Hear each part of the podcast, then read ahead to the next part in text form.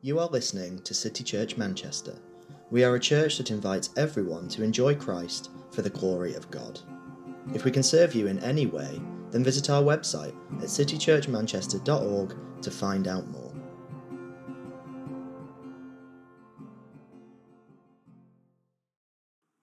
Today's reading is Exodus chapter 32, starting at verse 1 to 35. It's Exodus chapter 32, starting at verse 1. When the people saw that Moses was so long in coming down from the mountain, they gathered around Aaron and said, Come, make us gods who will go before us. As for this fellow Moses, who brought us up out of Egypt, we don't know what has happened to him.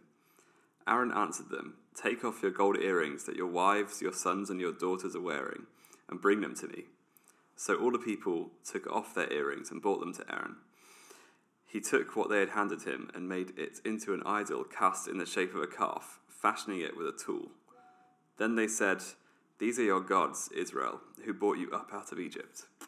When Aaron saw this, he built an altar in front of the calf and announced, Tomorrow there will be a festival to the Lord.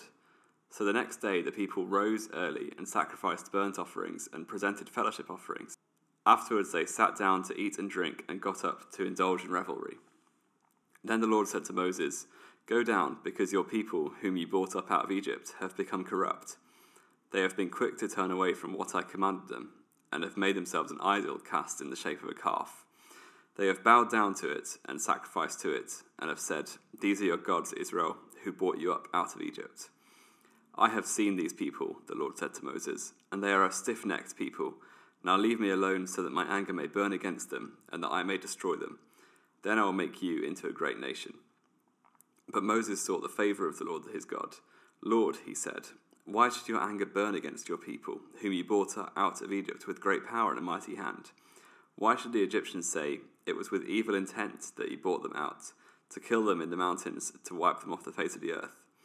Turn from your fierce anger, relent, and do not bring disaster on your people.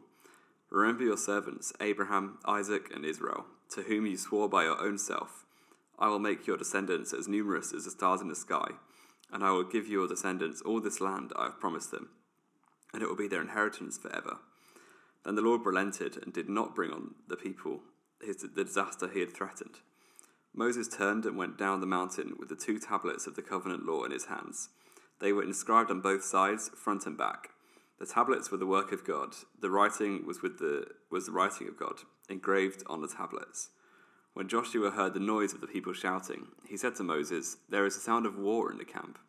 Moses replied, It is not the sound of victory, it is not the sound of defeat. It is a sound of singing that I hear.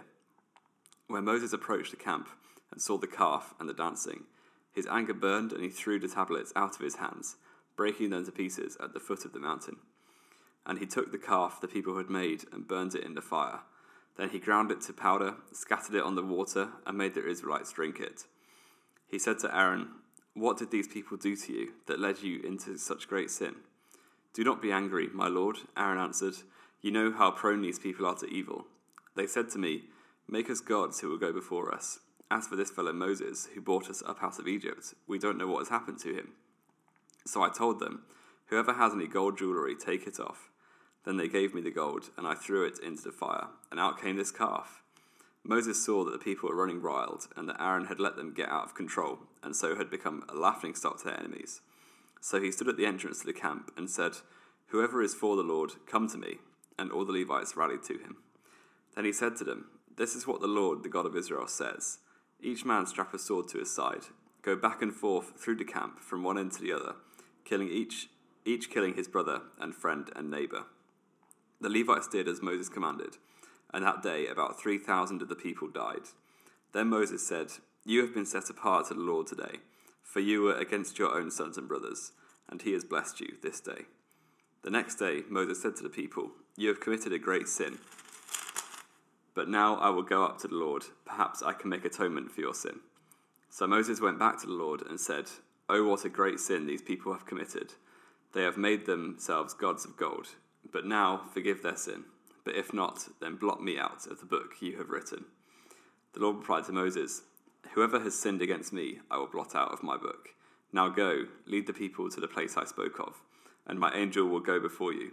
However, when the time comes for me to punish, I will punish them for their sin. And the Lord struck down the people with a plague because of what they did with the calf Aaron had made.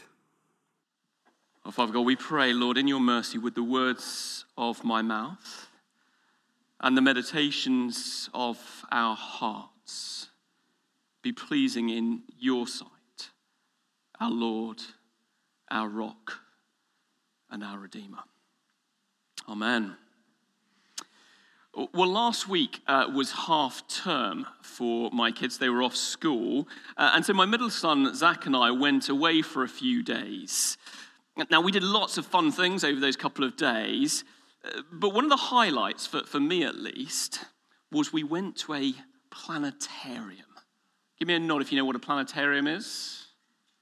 Not many of you. Okay, this, this is a, a, picture of it on the screen behind me. It's basically it's, it's a building that has a big dome roof. And the dome roof is used as a projector screen to show movies about space. I can see you all think that sounds terribly boring, but for a space nerd like me, that's pretty much the coolest thing you can do. Anyway, we watched this film, and the film was about the solar system, what the solar system is, and, and where the solar system has come from. Uh, let me explain. Let me give you a quick lesson on the solar system, okay? The solar system is called the solar system because at the center of it is the sun, okay? And round the sun in orbit, going round and round, are the planets. And then round a lot of the planets go moons orbiting the planets. So, so moons orbit planets and planets orbit the sun. Okay, that's how it works. So far, so good, right? Yeah, everyone following me? Okay, the thing I learned last week that I didn't know beforehand was where moons come from in the first place. Apparently, Apparently, moons were either part of the planets, and they, they used to be part of the planets orbiting the sun, but then a meteor hit, knocked them off, and then they started orbiting the planet instead of the sun. Or else, they were asteroids that were orbiting the sun, but somehow went out of orbit and ended up orbiting planets instead. Now, you're sitting here and you're thinking, goodness, this is boring. Why is he telling me all of this? Not just because I want you all to be space nerds as well, but because I realized watching this film that it is an excellent, excellent illustration of the human condition. But What are human beings? We were made by God for God. We derive our life and our health by orbiting our lives around him. But, but sin came into the world, human rebellion, and it knocked us out of orbit. Instead of having God at the center and orbiting our lives around Him, we've started to orbit our lives around other things, things that God has made, whether it be sex, money, power, good looks, family or success. We human beings, we are planets who have become moons, dead moons. Anyway, with that in mind, let's turn to, to Exodus chapter 32. Uh, just a reminder of where we're up to in the book of Exodus. Uh, the Israelites, they were slaves in Egypt. That's what it was at the beginning, Exodus chapter 1. Uh, but God miraculously rescued them out of Egypt. He, he, he led them through the parted Red Sea out into the wilderness. There in the wilderness, He fed them, He gave them water to drink from a rock, He, he defeated their enemies, and then He led them to Mount Sinai. Moses goes up onto Mount Sinai to receive the law and the people are left waiting. Which brings us to Exodus chapter 32. And our first point today what are you orbiting your life around? What we read in verses 1 to 6 of Exodus 32, it's, it's shocking, isn't it? Remember, the Israelites had only just received the Ten Commandments months, just months earlier. Exodus chapter 24, verse 3, tells us that after receiving the commandments, Moses came down from Mount Sinai and gave the commandments to the Israelite people. So they knew the Ten Commandments. They knew commandment one you shall have no other gods before me. They knew commandment two you shall not make for yourself an idol in the form of anything in heaven or on earth below. In other words, you are only to worship me as I say I am to be worshipped. And the people heard that, and according to Exodus chapter 24, verse 3, they said, the people, everything the Lord has said, we shall do. And then here in verse 1 of Exodus chapter 32, the people gather around Aaron and they say, Come make us gods. And, and so Aaron replies, Okay, strip off all of your bling.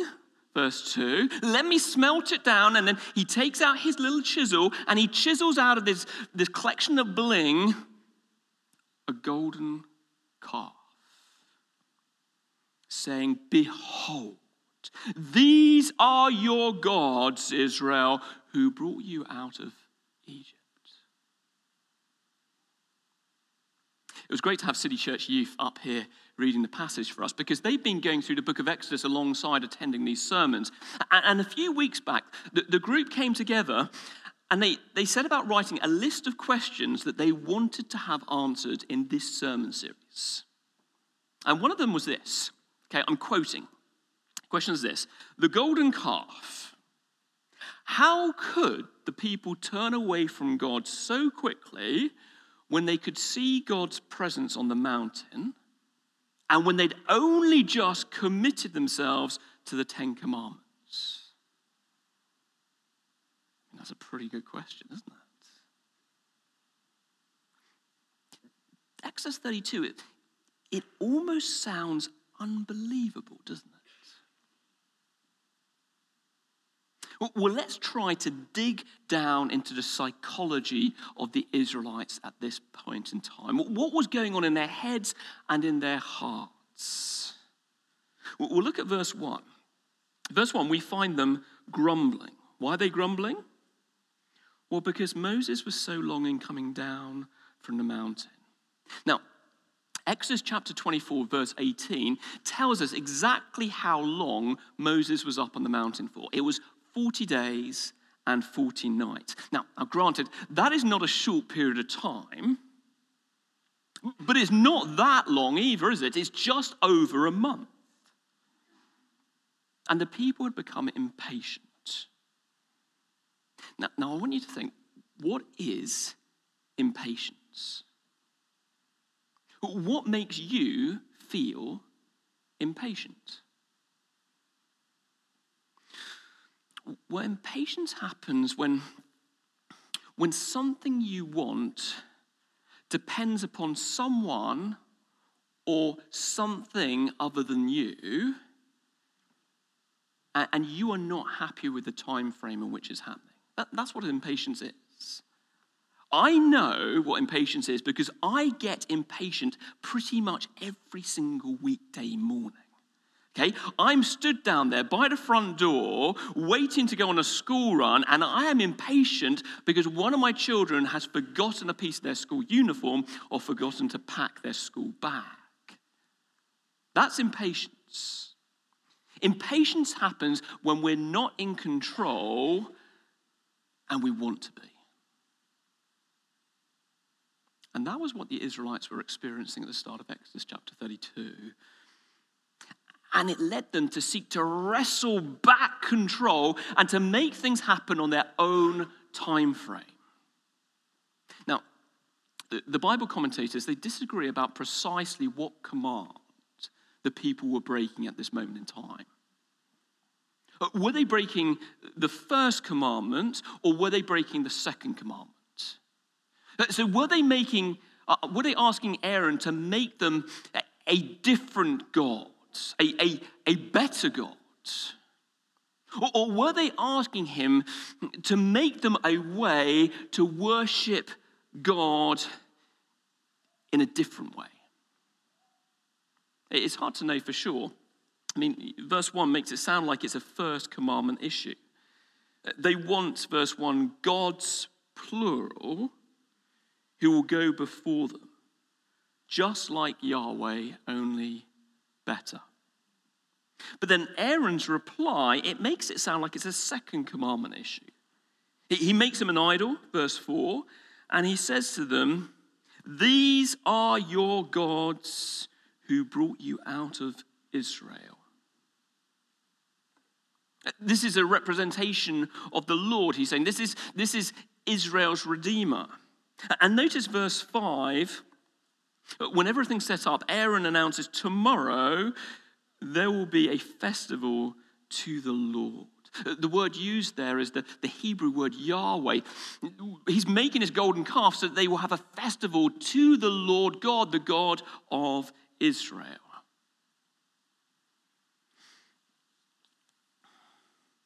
You know, it's quite possible actually that, that what's really going on here is that the people are asking for a different God, and Aaron seeks to arrange a compromise.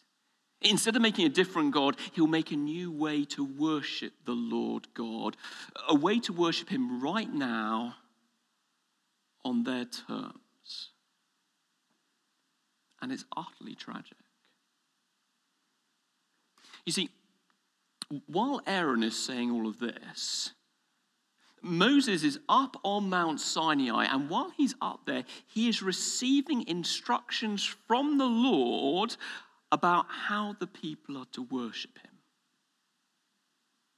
As Aaron is chiseling away on his pathetic lump of gold, trying to make a golden calf, Moses is up on Mount Sinai receiving instructions from the Lord about how Bezalel and Oholiab are to make gold, silver, and bronze furnishings for the temple.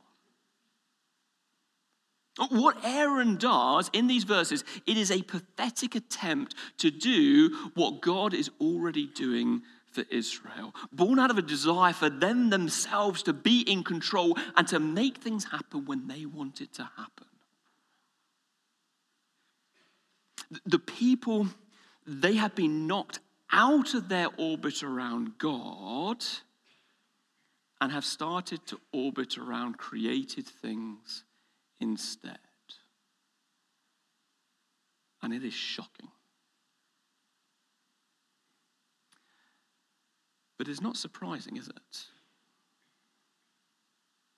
I mean, don't we experience this all the time? A couple of months back, we were thinking about money and anxiety. And we looked at that passage, Matthew chapter 6, verse 25, where, where, Jesus commands that we shouldn't worry, not about money, not about food, not about clothing, because God has it all in hand. Uh, we know that's God's promise to us, don't we? But how many of us grow impatient and resort to overwork?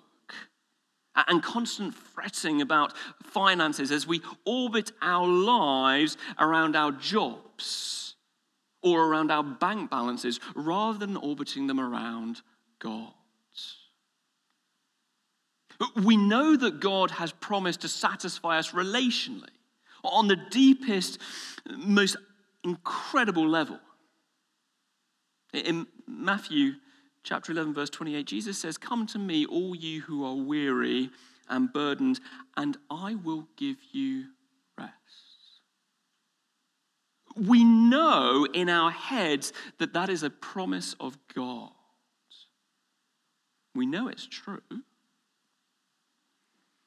But in our hearts, so often we think, well, yeah, that's okay, but really I need to have a, a satisfying sexual relationship in order to be whole. And when that doesn't seem to come on our time frame, we, we start to look for a relationship with someone else who's not a Christian or with someone of the same sex. Or, or we struggle with sin We struggle with this sin that we keep on struggling with again and again and again, and we are just incredibly frustrated. It's driving us crazy. We want a way out. And we know, we know that according to the Bible, God has given us everything we need in His Word, in the sacraments, in the church. But we think if I'm really going to nail this sin, I, I need something more. And so we seek it out dabbling in Catholic and Eastern Orthodox disciplines and rituals. Now, I'm, I'm, not saying that we haven't got anything to learn from those other Christian traditions. But when we start to depend upon those things as if they are a silver bullet, rather than depend on the ordinary means of grace, well, we're trying to worship God then on our own terms and on our own time frame we started to orbit our lives around created things rather than the Creator Himself. We've become moons instead of planets. And that has consequences, which brings us on to our second point today rescue from the solar flare. Now, th- those moons that used to be uh, parts of planets or asteroids orbiting around the sun, they were better protected when they were orbiting around the sun. They were better provided for by the sun when they were orbiting around it. And when they became moons, they, they lost their atmosphere, and the sun became a source of death instead of life. Well, something similar happens when we cut ourselves off from the source of life. Uh, take a look at verses 7 to 14. Uh, the Lord is speaking here to Moses, but suddenly he cuts off what he's saying and says, Moses, you've got to go down because your people have become corrupt and are worshipping an idol. Verse 9, your people, they've become stiff necked. Now, that's a metaphor. Uh, like an ox that won't bend and submit to a yoke, so the people of Israel will not submit themselves to God's law. And so, verse 10, the Lord says, Leave me alone, that my anger may burn against them and that I may destroy them. Now, I think we read these verses, and, and many of us will really struggle with them. It sounds like God's having a tantrum, doesn't it? People aren't behaving, and, and I am hopping mad with it, and I am going to go and smite them now. You know, I think our problem is that we, we view anger as always being a bad thing. And of course, for us, for us fallen human beings, anger almost always is a bad thing. We know that when we get angry, usually we lose control of ourselves, and usually our anger it is mixed with sinful feelings of pride, of envy, of self-pity.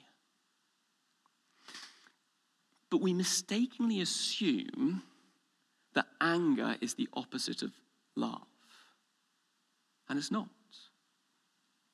I mean, just for a minute, think about the sort of things that you get angry about your work, family, church, Liverpool Football Club. We only get angry about the things that we really care about. The opposite of love is not anger, the opposite of love is indifference.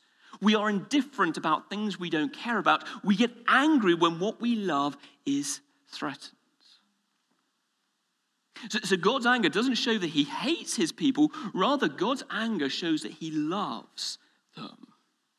And unlike our anger, God's anger is not polluted by pride or selfishness or self pity. It is a holy anger. It is the just and proper response to humanity's rebellion against Him it's the right response to their decision to become moons instead of planets. And his anger is tempered by compassion. I mean, as we were reading through that, you did notice that, didn't you? the Lord told Moses what he intended to do. He told him. Why did he tell him? Why didn't he just, why didn't he just wipe out the Israelites? Why tell Moses? Well, take a look at verse 14. After Moses had pleaded, after he'd interceded on behalf of his people, we read, The Lord relented and did not bring on the people the disaster he had threatened. Now, that word relented is, is a Hebrew word, nakam, and it means to change one's mind. But of course, God can't change his mind. God's unchanging. He does not change anything, he does not change his mind. Which means that what happens here is all part of God's plan. God's love for his people meant that he must be angry at their rebellion. His justice demands that he must judge.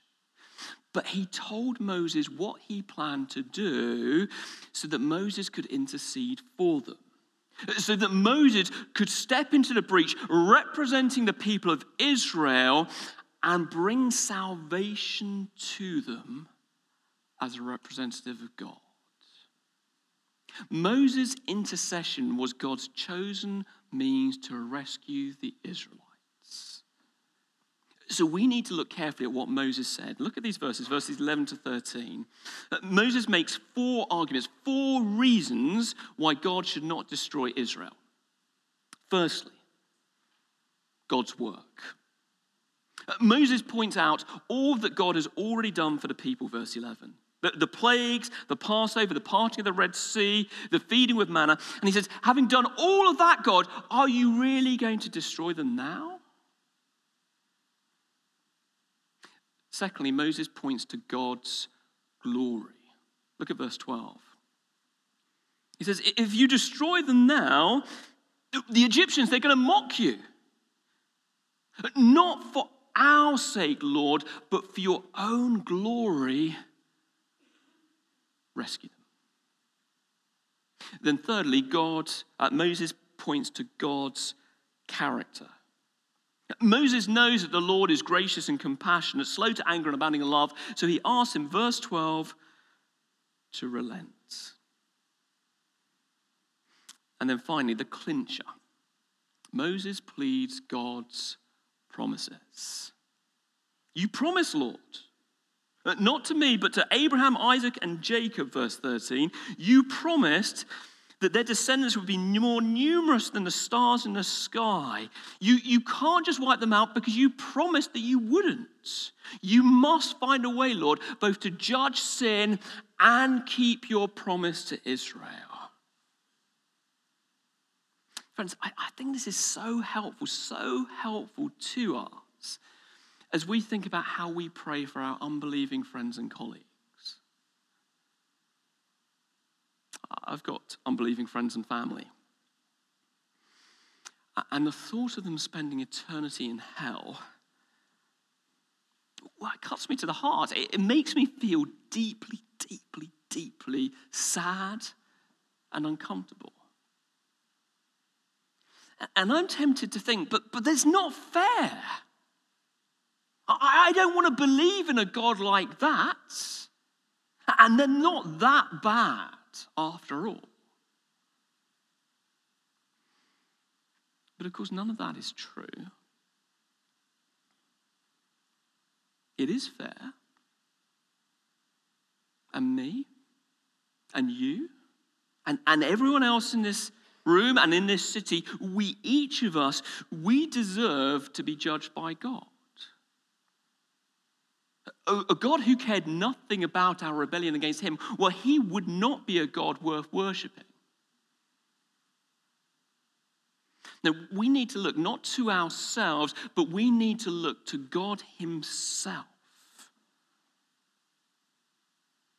When we pray for ourselves, when we pray for our unbelieving friends, when we pray for this city of 2.8 million people, 95% of whom are heading towards an eternity of hell, we mustn't just pray excuses. No, we need to plead God's work. God's glory, God's character, and God's promises. That and that alone is the only hope for rescue.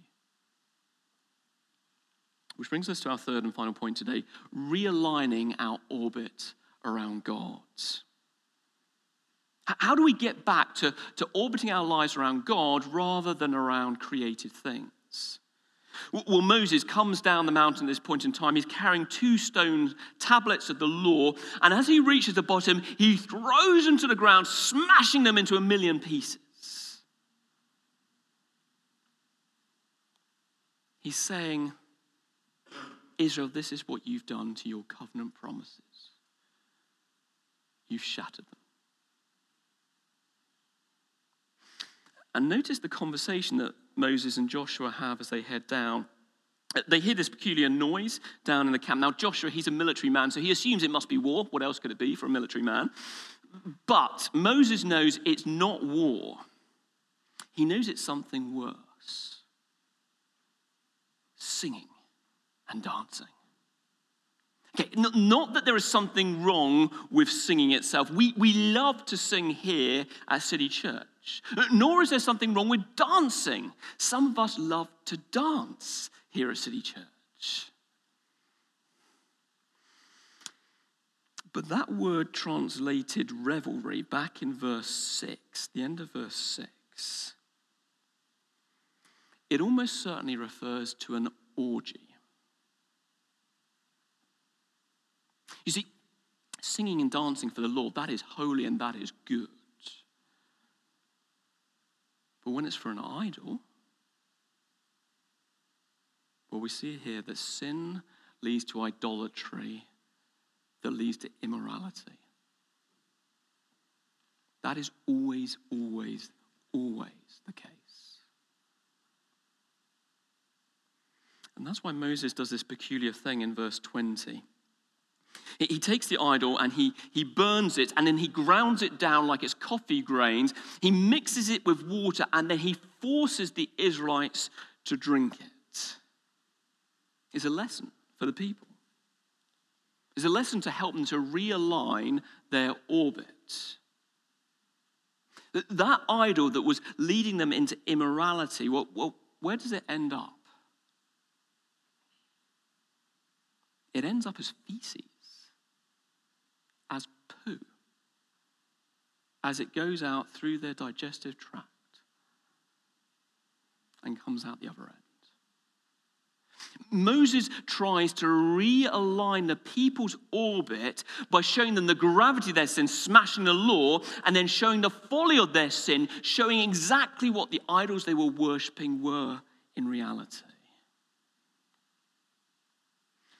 And then we're given this this counterexample of Aaron. Aaron is an example of how not to repent. Uh, take a look at the conversation that Moses and Aaron have in verses 22 to 24. Uh, Moses confronts Aaron, and Aaron does three things here. Uh, three things that I am tempted to do every time that I am confronted by my sin. Firstly, he makes light of it. Then he blames others. And then thirdly, he spins the story. So he makes light of it. Look at verse 22. Do not be angry, my Lord. Oh, oh, little brother Moses, uh, don't, don't get so upset about it. It's just a little sin. It happened, it's done. Let's move on. Isn't that the way we so often think? Yeah, perhaps me and my girlfriend, we went too far last night, but, but at least we didn't have sex. Uh, yeah, yeah. I, I may have got a bit tipsy when I was out with my friends, but at least I wasn't paralytic like the rest of them. Friends, we need to call sin sin. We need to treat it seriously. Next up, Aaron blames the Israelites. It's, it's all their fault, he says, verse 23. Again, isn't that the way we so often think and justify our sin? The reason I'm so unkind to other people is because people are unkind to me. The reason I'm struggling in my walk with the Lord is because my Christian friends at church, well, they're just not encouraging me at the moment. And then, thirdly, Aaron spins the story. Up until the end of verse 24, everything that Aaron has said has been factually true. And then he says, I threw the gold into the fire and out popped this calf. It was magic. No mention of the whole smelting it down, taking out a tool, and delicately chiseling out the calf himself. No, it, it just happened. And don't we say the same thing? We are masters of spin, of, of keeping most of the facts as they are, and then just ending it a little bit differently to make it look like we're in the right. Friends, we need to repent. We need to call sin sin. And we need to plead God's work, God's glory, God's character, and God's promises. Now, what happens in verses 25 to 29? Let's be honest about it. I think it makes all of us feel pretty uneasy.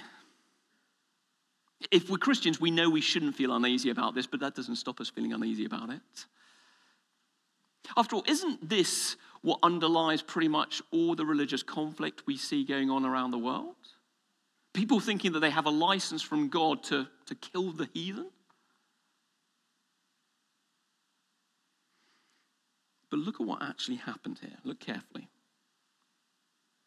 Verse 26 Moses calls on the people. He says, Whoever is for the Lord, come to me. He gives them a choice. Every single one of them has a choice. Choose the Lord or choose your idol. The implication being, it was only those who were the ringleaders of the idol worship who then subsequently failed to repent who were killed. And 3,000 men die in total. Now, that's a lot of people. But it was just half a percent of the men in Israel at the time. It was just 0.15% of the total Israelites. Back in verse 10 of Exodus 32, the whole nation of Israel, every man, woman, and child, would have been judged and destroyed, but God, in his mercy, simply removed those who chose to lead the people into idolatry and then subsequently refused to repent and turn back. It's important to say that this all happened under the old covenant where, where God's people were ethnically defined. The only way people could be removed from the people of Israel was by death. There was no other option. We today live under the new covenant where God's people come from all peoples and all nations. And removal for unrepentant sin comes through church discipline and removal from church membership. And that's something we've had to do here at City Church. And if we're honest, when we do that, we often feel much the same way as we feel when we read these verses, verses 25 to 29. It makes us feel icky. None of us, certainly not the leaders of City Church, enjoy exercising church discipline. But it is necessary when people are unrepentant if we as a church want to realign our orbit around God. But as we close, we need to ask the question how is any of this possible? Yes, Moses and the Israelites, they take steps to put away their idols, uh, to treat them like their dung, they remove those who refuse to repent from the people of Israel. They trust in God's grace and God's promises. But how can God forgive them and still be just? How can he fulfill his promises while still judging sin? We'll turn over and take a look at verses 30 to 35. Now, Moses tells the people that he's going back up the mountain, verse 30 to make atonement for their sin. And notice what he does. Verse 31 he, he doesn't do an Aaron, He doesn't try and excuse their sin and make light of it. No, he confesses their sin. No excuses, no spin. And then, verse 32, he offers to be punished in their place, to be blotted out of God's book of life. Try to get your heads around this.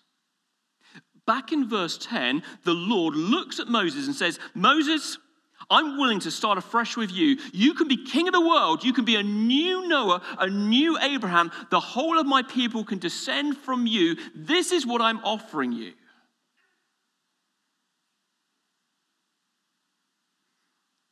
But verse 33 Moses offers to die instead of the people, eternally be damned in their place. In verse 33, God says, No. Why? Well, because, verse 34, sinners must be punished for their own sin. And you see, the problem for Moses was that he, he had his own sin to pay for. He didn't have the power to realign the people's orbit back around God because Moses himself was part of the problem. A better Moses was needed, a sinless Moses. Someone who, like Moses, had the offer to rule from a throne, yet, like Moses, chose to die in the place of his people, chose to be blotted out of the book of life. And that's what happened 2,000 years ago. That's what verse 34 is pointing forwards to.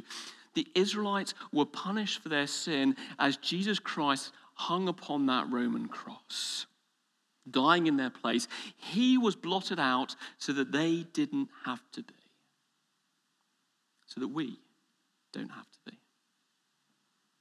That is the only way we can be returned to orbiting our lives around God rather than orbiting our lives around ourselves. So, my question for you this afternoon is this Will you come to the Lord? Will you come to Him today to receive forgiveness for your sin? Will you come to Him today so that He would restore you to orbiting around the source of life itself. Let me pray. Father God, thank you so much that you have made a way for us to be forgiven.